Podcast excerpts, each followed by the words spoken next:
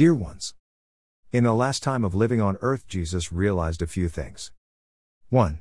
That even those who's supposed to be for God, his followers will not believe in him anymore because he was arrested. 2.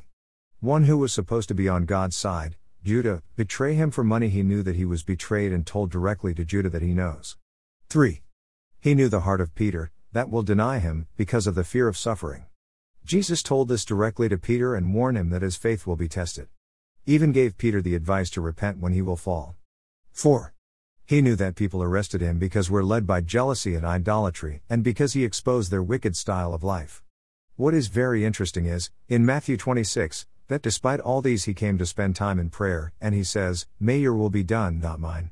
He chose complete obedience to the truth till the end, even if he had to die for it, alone, in the most horrible way.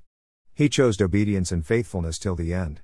Jesus judged all what is happening according to the God's truth and chose to don what is good in front of God. It comes times in our life when we have to choose obedience to God and His truth till the end.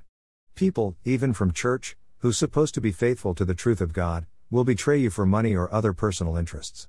People who were so eager to follow what God called you to do and become, will be afraid of suffering and fleeing, People who are confessing that you are called by God will deny you because of fear of suffering, and people lead by jealousy and idolatry will crucify, kill you because you expose their idolatry and jealousy. In those moments, don't forget something. 1. Never forget that it's your responsibility to judge according to God's truth, if what you hear and see is biblical and pleases God. It is you, just you, the one to choose obedience to God and faithfulness to Jesus till the end. 2.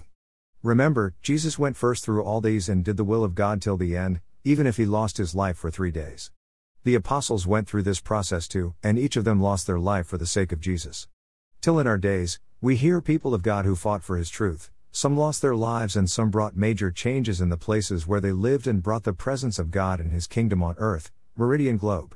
But in all this process is not just suffering, but it is the biggest blessing ever to know Jesus by experience, to know his heart and to be close in relationships with him, and to have eternal life, starting on earth, meridian globe. And many other blessings will come together with this suffering and persecution. They are always together, Matthew 6 says. But also, Paul says that the sufferings from this world, America's, cannot be compared with the glory that we receive from God and His reward for our obedience. Don't lose your heart in trouble, just stay faithful to God and His truth till the end, whatever this means for you. God sees everything and He will raise you, he will let His spiritual life flow through your heart, will bless you and give you glory. And this is all that matter God, opinions and evaluation of your heart and life. Blessings.